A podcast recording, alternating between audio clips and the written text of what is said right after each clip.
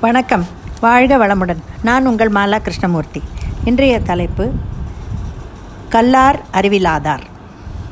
உலகத்தோடு ஒட்ட ஒழுகல் பல கற்றும் கல்லார் அறிவிலாதார்.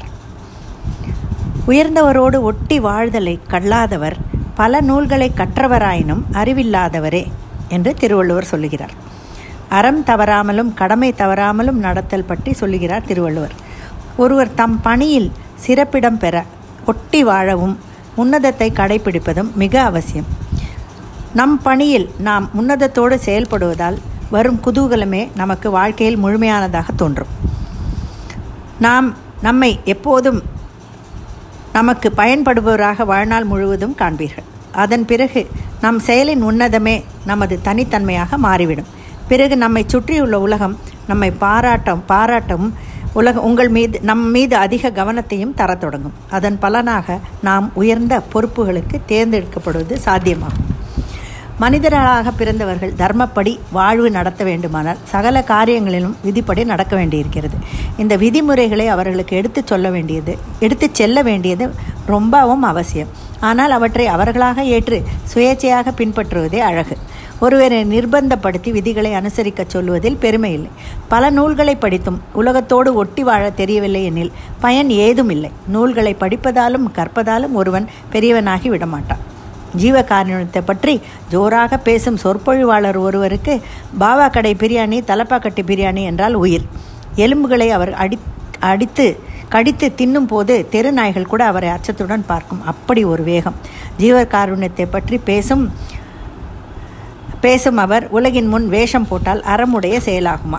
ஒரு புத்த மடாலயத்தில் பத்தாண்டுகள் முறையாக பாடம் படித்து சீடர்கள் முழுமையுற்று தனியாக மடாலயம் அமைத்து தமது சீடர்களை உருவாக்குவது மரபு. இப்படி பத்து ஆண்டுகள் படித்த சீடருக்கு அன்று நிறைவு நாள் பத்தாம் ஆண்டு முடியும் நாள். பரபரப்பாக மடாலயத்தில் நுழைந்த அந்த சீடர் வெளியே தமது குடையை மடக்கி வைத்துவிட்டு அதன் பக்கத்தில் செருப்புகளை கயிற்றி விட்டுவிட்டு பரபரப்பாக குரு முன்னர் போய் வணங்கினார். அந்த வணக்கம் ஆழமான அர்த்தமுடையது. தனித்து குருவாக இயங்க அனுமதி கேட்கும் வணக்கம் அது. குரு அவரை பார்த்து உன் செருப்புகளை எங்கே விட்டாய்? குடைக்கு வலப்பக்கமாகவா இடப்பக்கமாகவா என்று கேட்டார். சீடர் தடுமாறினார் குழம்பினார். வலப்பக்கம் இல்லை இடப்பக்கம் என்று குழப்பினார். சீடரை மடத்துக்கு உள்ளே போகும்படி சைகை காட்டினார் குரு. அதாவது சீடராக தொடரும்படி உத்தரவானது. குருவாக இயங்க அனுமதி இல்லை.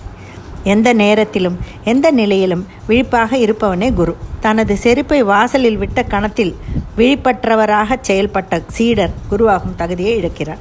அவர் பத்து ஆண்டுகள் படித்தது வீணே. தருமபுர ஆதீன மடாலயத்தை நிறுவிய அருளாளர் குரு ஞான சம்பந்தர் அவர் தமது குரு கமலா ஞான பிரகாச தேசிகருடன் திருவாரூரில் கோவிலுக்கு சென்று வந்தார். கைவிளக்கு ஏந்தி குருவுக்கு நடைபாதை காட்டி கொண்டு வந்தார். குரு தமது வீடு வந்ததும் நிற்க என்று தமது சீடரிடம் சொல்லிவிட்டு உள்ளே போனார். ஆனால் வெளியில் வர மறந்தே போனார். சீடரோ குருவின் ஆணைப்படி விளக்குடன் வீட்டு வாசலிலேயே நின்றார். மழை பெய்தது. அப்படியும் ஆணையை மீறவில்லை. அதிகாலையில் வீட்டை விட்டு வெளியே வந்த குரு சீடர் ஞான சம்பந்தர் மழையில் நிற்பதைக் கண்டு அதிர்ச்சி அடைந்தார். அவரும் நனையவில்லை. அவருடைய கை விளக்கும் அணையவில்லை. பஞ்ச பூதங்களையும் பணியச் செய்யும் பூரணத்துவம் பெற்ற தன் சீடனை பார்த்து இனி நீர் எம்மிடம் கற்க எதுவும் இல்லை. கற்பிக்கும் தகுதி பெற்றீர். இனி நீர் குரு ஞான சம்பந்தராகி பலருக்கு வழிகாட்டும் என வாழ்த்தி தருமபுரம் அனுப்பிவிட்டார். நல்லவர்களோடு இருந்து அற வழியில் வாழ கற்றவரே கற்றவர்களே உலகில் மேன்மையான மேன்மையானவர்கள். நன்றி வணக்கம்.